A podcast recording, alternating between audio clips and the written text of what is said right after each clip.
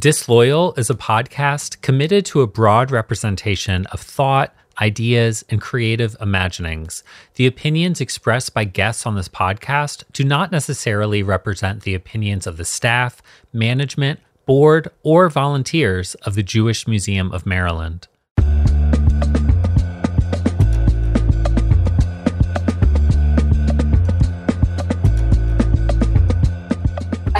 Really important for us to remember to have the courage of our convictions, even when they're not popular. And I also think that it's terribly important for us. I, it's such a cliche to think outside the box, but to, to welcome ideas that at first may seem threatening or frightening, we should open our minds to consider other points of view.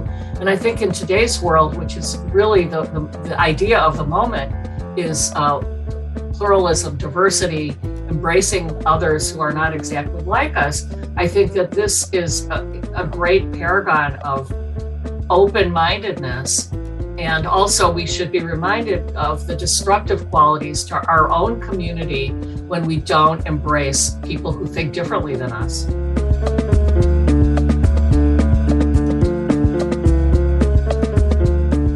Welcome to Disloyal, a podcast from the Jewish Museum of Maryland. I'm your host, Mark Gunnery. Today on the show, we're continuing our series on A Fence Around the Torah, the Jewish Museum of Maryland's latest contemporary art exhibit.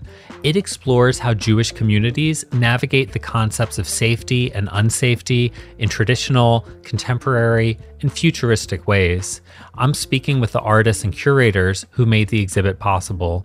You can experience the art from this exhibit at afencearoundthetorah.com. And today, I'm joined by Judith Joseph.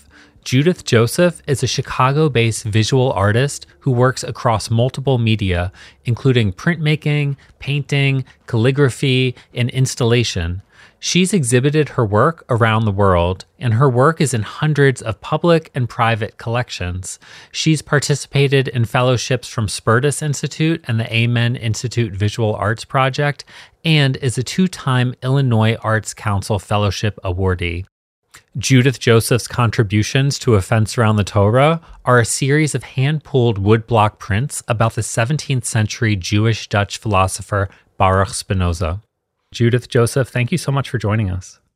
It's my pleasure. It's great to be here with you. We're also joined by Liora Ostroff.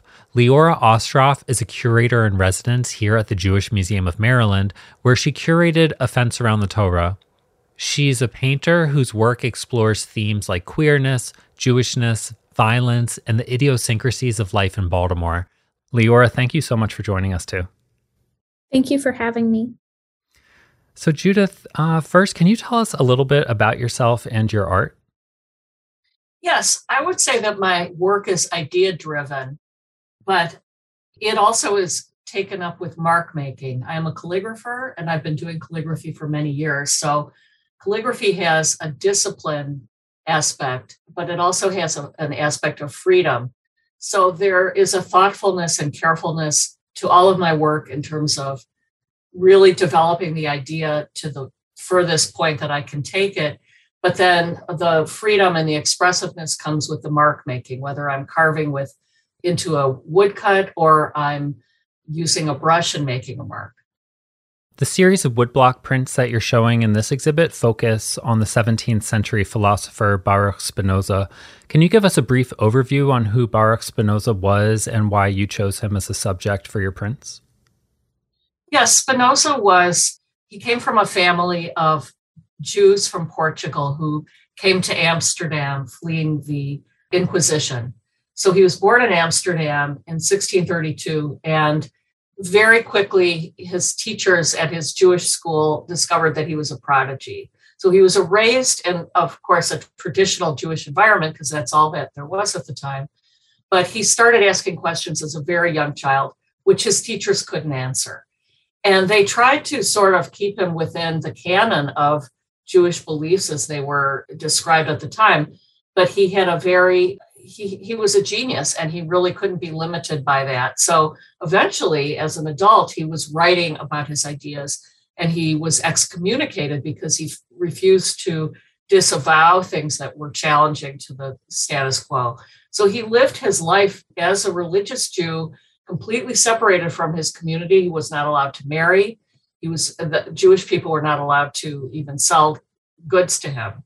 But the secular world discovered him because he was he was so significant in his ideas. So, like I said, Liora, you, you're the curator of this exhibit, A Fence Around the Torah. You divided the exhibit up into five sections, including the one that this art is featured in, Dissent. Can you tell us about the Dissent section and what questions you were trying to spark with it? I think Dissent is about changing the narrative of how we think about Jewish life. The three artists in this section each deal with this topic in a different way. So I wanted to put Judith's work on Spinoza in conversation with pieces that deal with contemporary Jewish intracommunal conversations. Danielle Durchslag's video Dangerous Opinions frames and critiques American Jewish political discourse and the extent to which discourse is censored. It doesn't matter what her character, Diane Siegel, actually says about Israel in this world, criticality of any kind is contemptible. The other artist in the section, Daniel Turetsky, created a site specific installation which asks us to consider who feels safe participating, questioning, and creating community, and how do we navigate a culture that is built on both tradition and dissonance. I think that we can draw comparisons between Spinoza's theological and philosophical dissent, which has now become so important, with current political dissent. So, Liora, one more question for you about this. You've said that the subtitle for this whole exhibit for all of A Fence Around the Torah could have been Dissent. What did you mean by that? So much of the artwork in this exhibit is made in response to mainstream narratives about safety, community, and what Jewish life should be. Um, even though the artwork in the exhibit is grouped into several different categories, all of the categories overlap each other very elegantly. For instance, the artists in dissent speak directly to the artists in the subsection called security, who invite us to recognize and name the connection between explicit white supremacist violence, white supremacy embedded in security systems, and historical anti Semitic violence. Rage Collective and Marissa Baggett challenge us to reconsider the way that we frame the discourse around safety, security, and belonging, and that discourse is where we find dissent. So, Judith Joseph, how do you see your prints of Baruch Spinoza fitting into this theme of dissent and into the larger framework of A Fence around the Torah? I feel that Spinoza is the poster boy for Jewish dissent. He was so independent that even after he gained fame in the secular world and he was actually offered a post at the University of Heidelberg, he declined it because he he wanted to remain independent. He didn't want to have to report to anybody with his ideas. And he really lived in poverty, so this would have made a huge difference for him. His ideas came and he didn't resist them, and he felt that they were paramount.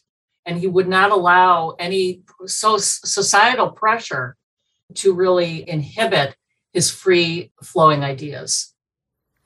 Are there any lessons for today that you think that we could learn from the story of Baruch Spinoza and uh, the Jewish community's response to him in 17th century Amsterdam? I think it's really important for us to remember to have the courage of our convictions, even when they're not popular. And I also think that it's terribly important for us. I, it's such a cliche to think outside the box, but to, to welcome ideas that at first may seem threatening or frightening, we should open our minds to consider other points of view. And I think in today's world, which is really the, the, the idea of the moment, is uh, pluralism, diversity, embracing others who are not exactly like us. I think that this is a, a great paragon of open mindedness. And also, we should be reminded of the destructive qualities to our own community when we don't embrace people who think differently than us. In your artist statement, you wrote that your piece, Spinoza and Van Leeuwenhoek, is about crossing the line which divided Jews from non Jews intellectually and culturally. Can you tell us what you meant by that and how that shows up in Jewish and non Jewish life today? In Spinoza's day, it was much more significant when Jews and non Jews interacted it was much more radical. Of course, we live in a secular world and we do that all the time. But I think that for myself as an artist, I am close with other artists who are Jewish. And I gain a lot from their cultural insights and their intellectual and creative insights. So we don't want to kind of enclose ourselves or close off influences but i do understand the idea of, of, the rabbis of creating a fence around the torah because if you if you lose all self definition then you have no identity. So i think of the fence around the torah as a basket instead of a concrete wall. It's got openings and things can come in and maybe a, a new strand can get woven into it. And by the same token we our our ideas can flow out into the world and they do. Mm-hmm. I wonder, Liora, do you have any thoughts on that? I mean, the, this idea of a fence around the Torah that that this whole um, exhibit is about. I mean, do you have any kind of thoughts about what Judith is saying and what you were trying to convey by this idea of a of, of a fence around the Torah?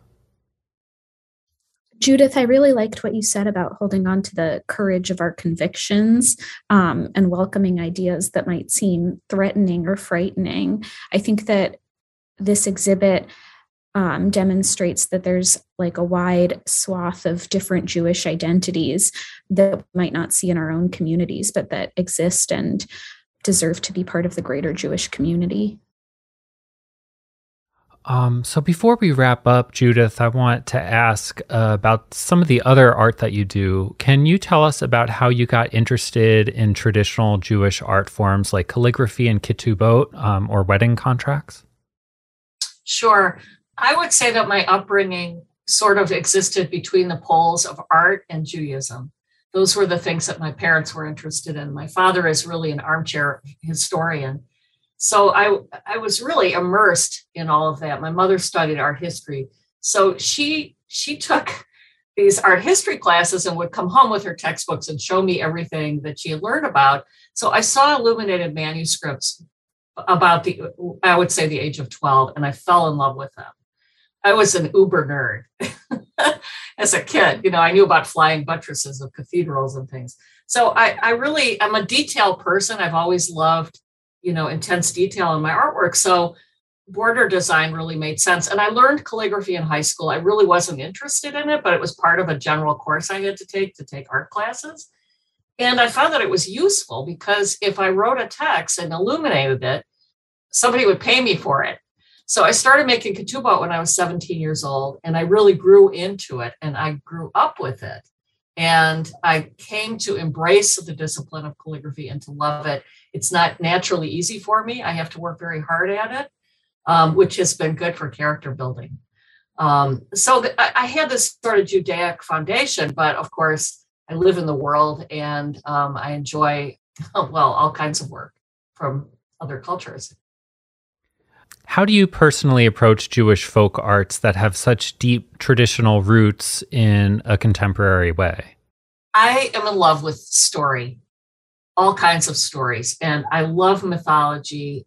And I don't feel personally bound by the strictures of ritual. I think that's a, um, it's like a rubber band for me. It's something that I can enjoy, but I'm not bound by orthodoxy really in my own life. So I am open in the way I practice things, and I'm also open in the way that I explore stories.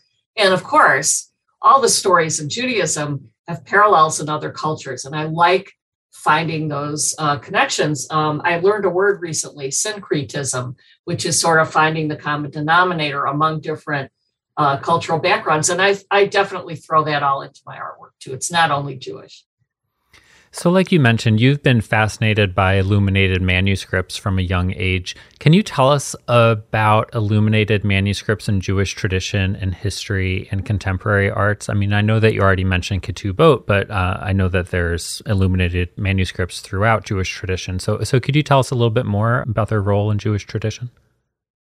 There's this uh, prejudice and idea that Jews didn't make art, which is we know is not true. And actually, Jews even did figurative art much more than uh, was understood. Jews revere books. So, as do I. I mean, that's really a big part of who I am and how I was raised. Decorating a manuscript is such a natural form of expression for Jewish people. So, doing marginal ornamentation around a text, what that does is it connects the illustration or the images with the ideas in the text. So I do illustration, but I also do art, which is not illustration, because illustration is about really expressing a text, whereas art, pure art, really is is kind of goes beyond that. But it's still you can you can be an artist, a fine artist, and still have textual inspiration. And I would say, you know, that's how I am. Now you asked about contemporary work. The illuminated ketubah was reborn in the 1970s there was an article published in the in the first Jewish catalog, a how-to article about calligraphy, and people started making a, a handwritten ketubot again and decorating them. So it's been a renaissance, and I was a teenager then, and I was part of that renaissance. So today we don't just do little floral things. I mean, there's a, a huge range of expression in ketubot and in other scribal works, and and I think too we look to the Arab tradition where the letters themselves are the form of expression. And uh, there was just a wonderful exhibit in Jerusalem, which had Emirati Muslim calligraphers exhibiting with Hebrew calligraphers, which was really groundbreaking. So I'm wondering for, for you both, is there anything else that, that you would want to ask each other? Judith, are there any artists that really inspire you? I'm very inspired by Anselm Kiefer uh, he has first of all his work is spectacular. Um, he has such a strong sense of narrative and history and ideas but also the work is visually so compelling. So he is definitely one of my bright lights um, maybe primary right now. So many I, i'm inspired by picasso not so much in, in the, the style of his work but his life. I, even though i know he was not the nicest guy he he had an unbelievable work ethic.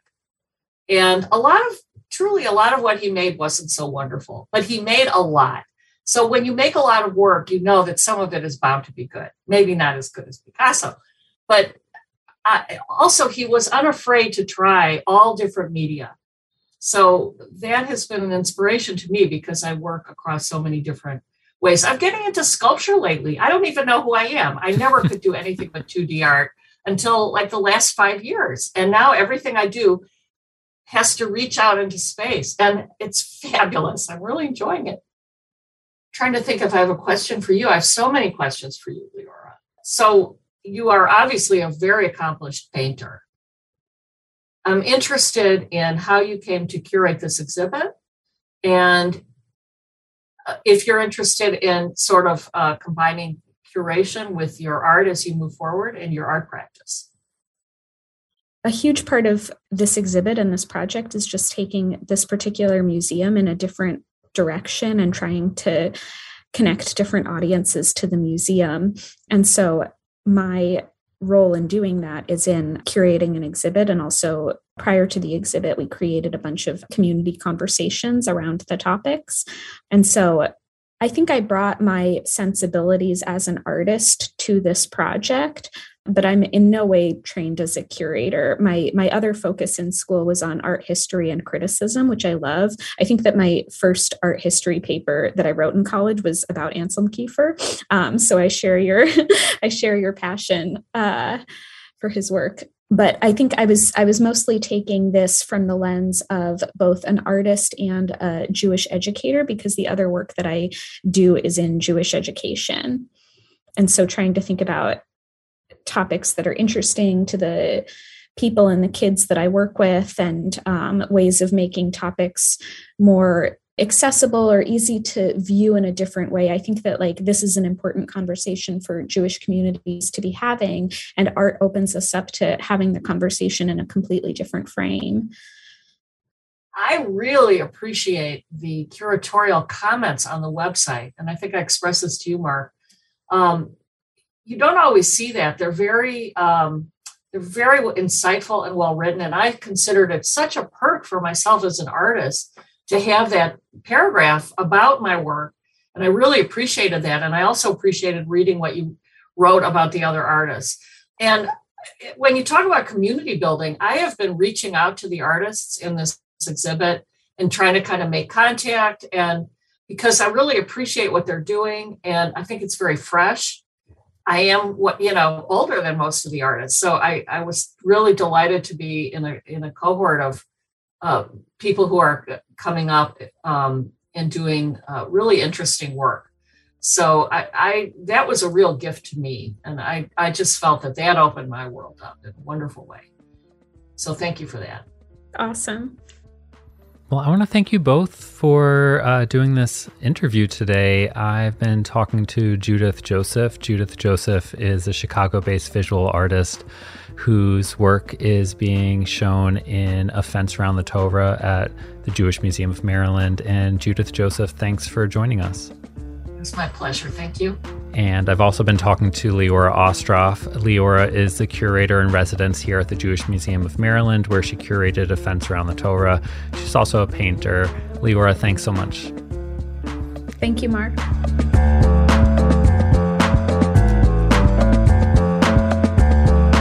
Thank you so much for listening to Disloyal. We hope you enjoyed the podcast and we'd love to hear your feedback. Our email address is disloyal at jewishmuseummd.org. You can follow us on Twitter at jewishmuseummd or on Instagram at jewishmuseum underscore md. And if you're in Baltimore, come visit. Go to jewishmuseummd.org for more information and to become a member if you're interested in supporting content like this podcast. Visit afencearoundthetorah.com to check out our latest art exhibit. Disloyal is a production of the Jewish Museum of Maryland, and it's produced and hosted by me, Mark Gunnery, with production assistance from Naomi Weintraub, the Jewish Museum of Maryland's community artist in residence. Our executive director is Sol Davis. You can subscribe to Disloyal wherever you listen to podcasts. New episodes each Friday. Until next time, take care.